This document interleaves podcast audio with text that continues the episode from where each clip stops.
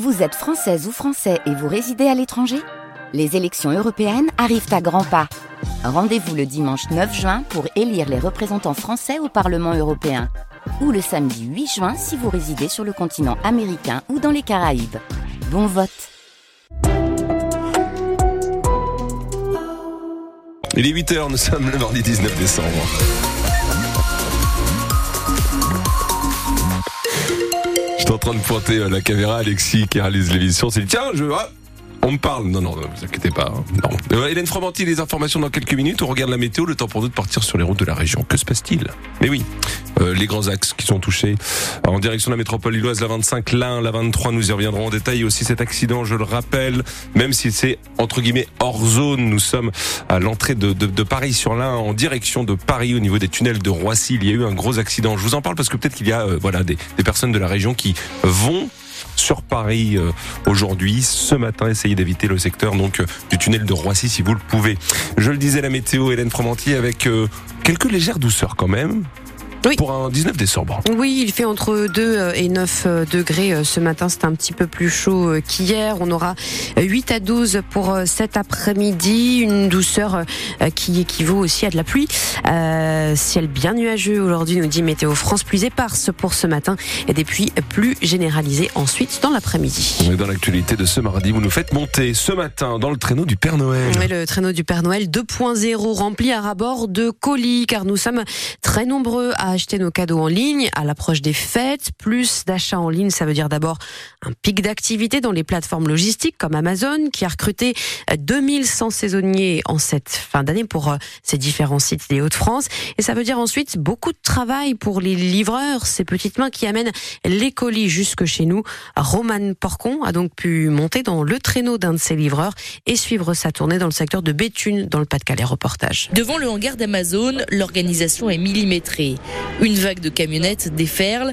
André, livreur chez Abbey Rush, a 15 minutes pour tout charger. C'est instinctif, on met dans le camion, on n'a plus qu'à partir. Tout se fait au pas de course pour livrer les clients à temps. Toute la journée, de toute façon, ça va être du sport. Pour 140 clients, je vais avoir beaucoup de colis. Vous sentez la différence avec l'approche de Noël? Ouais, on est chargé. Chauffeur-livreur, c'est un métier et il faut avoir ça dans le sens, c'est comme tout. C'est déjà beaucoup de routes, jusqu'à 300 km par jour. Première livraison et première difficulté sur un chemin sinueux à Oui, bonjour monsieur, c'est le service de livraison Amazon Ce client attendait ce colis justement pour les fêtes de fin d'année. Je sais pas comment vous êtes arrivés jusqu'ici. La plupart du temps, on nous trouve pas. C'est un beau-fils qui nous envoie ça parce qu'on se réunit en famille. Le temps presse, il faut reprendre la route pour livrer cette fois-ci un cadeau de Noël. C'est la surprise, je peux pas l'ouvrir. André se transforme finalement un peu en Père Noël. C'est les enfants qui ont dit, bah papa, j'ai commandé ça. Il y a des gens qui sont même pas au courant. Ah si, si, vous entendez quelque chose Son seul regret, c'est d'être pris par le temps. On perd le relationnel parce qu'on n'a pas forcément le temps de taper, euh, discuter avec le client. On n'est pas le facteur. Même le facteur, il a plus ce côté relationnel parce qu'il n'a pas le temps. Sur une journée comme celle-ci, à l'approche de Noël, plus de 240 colis sont livrés dans la journée. Reportage signé Roman Porcon pour France Bleu Nord. Alors que les parlementaires s'écharpent sur la loi immigration, on l'entendait encore tout à l'heure, c'est sa manière de défendre les réfugiés de notre littoral. Pierre Lascou, bénévole de l'association d'aide aux migrants Salam, cet homme de 63 ans a commencé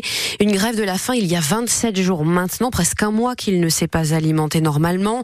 Il demande l'arrêt des expulsions pendant la trêve hivernale, l'arrêt aussi des violences faites aux migrants lors des démantèlements de camps. Mais le cœur du combat de Pierre Lascou, c'est l'accès à l'eau pour les réfugiés, alors que ces points d'eau sont régulièrement supprimés par les autorités. Faut bien entendre, en France, je demande de l'eau. Et l'eau, c'est une chose qu'il y a déjà eu sur les camps, sans que quelqu'un ait envie de Kaboul venir voir un verre d'eau euh, dans un camp. hein.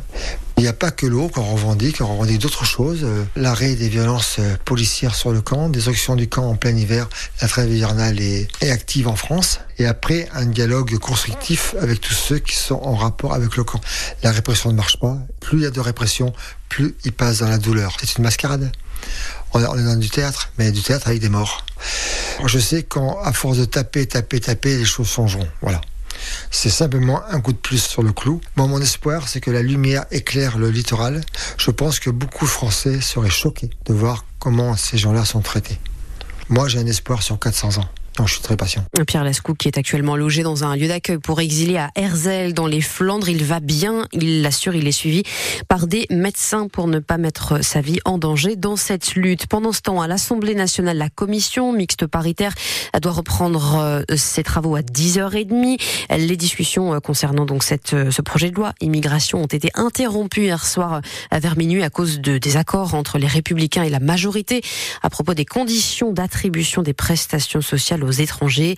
Euh, vu le cinéma de cette nuit, je suis incapable de vous dire comment cela va se terminer, nous disait avant ce journal notre invité, le sénateur socialiste du Nord, Patrick Caner. Une personne serait tombée hier dans un bassin au port de Calais. Les pompiers sont intervenus vers 21h30 avec plongeurs et brigades cynophiles pour euh, rechercher quelqu'un puisque des affaires ont été retrouvées au bord du bassin Paradis. Selon euh, les images de vidéosurveillance, une femme serait tombée à l'eau en début d'après-midi, mais les recherches donc d'hier soir n'ont malheureusement rien donné, nous disent les pompiers. Deuxième jour d'audience ce mardi au tribunal correctionnel de Lille pour ce procès d'un vaste trafic de déchets. Neuf prévenus comparaissent toute la semaine. Ils sont soupçonnés d'avoir importé frauduleusement des détritus en France depuis la Belgique pendant deux ans et d'en avoir déversé sauvagement une partie dans la nature pour un préjudice évalué à plus d'un million cinq cent mille euros. Le principal mis en cause a reconnu à la barre hier une partie des faits. Le tribunal va entendre aujourd'hui euh, les autres mises en cause. Autre procès, celui de Monique Olivier qui touche à sa fin à Nanterre. Après trois semaines de débat, la Cour et les jurés doivent délibérer aujourd'hui. Les avocats euh, généraux ont requis euh, hier la réclusion criminelle à perpétuité et 22 ans de période de sûreté à l'encontre de l'ex-épouse de l'ex-épouse du violeur et tueur en série Michel Fourniret. La peine maximale, c'est la peine maximale qui peut être prononcée. Racing Club de Lens qui échappe au pire pour le barrage d'accès à la Ligue Europa de football. Le tirage au sort a eu lieu hier midi et les Artésiens héritent finalement des Allemands de Fribourg. Le RC Lens évite ainsi l'AS Roma qui avait été finaliste de la dernière édition de la compétition européenne. Ils évitent aussi les Portugais du Sporting qui étaient eux quart de finalistes au printemps dernier. Ce sera donc Fribourg pour le RC Lens, un adversaire à la portée du Racing, Sylvain Charlet.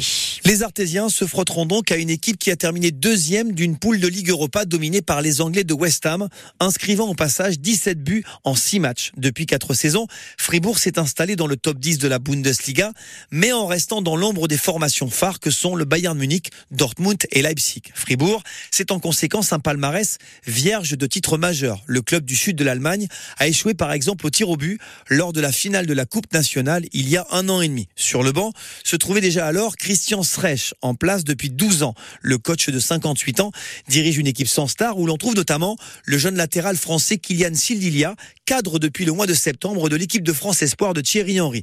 Mais cette formation peut s'appuyer sur plusieurs joueurs internationaux comme le défenseur allemand Ginter et son compère en charnière centrale, l'Autrichien Lienhardt. Des joueurs qui peuvent compter sur un public fervent qui espère s'offrir un match retour à suspense le 22 février dans l'Europa Park, un stade de 34 000 places qui avait le jour en 2015 au nord de la ville. Le match aller lance fribourg ce sera à Bollard le 15 février. Le retour, ce sera donc en Allemagne le 22 février. Et puis un mot de Ligue 2, dernière journée avant la trêve ce soir pour nos clubs nordistes. Valenciennes sera à Ajaccio, Dunkerque reçoit Bordeaux. Les deux rencontres ont lieu à 20h45. Et puis vous savez quoi? L'écomusée de l'Avenois a été euh, désigné deuxième plus bel écomusée de France par le magazine euh, Beaux-Arts. Il arrive juste derrière l'écomusée euh, d'Alsace dans ce classement dont on vous dévoile les coulisses à 8h15 juste après donc ces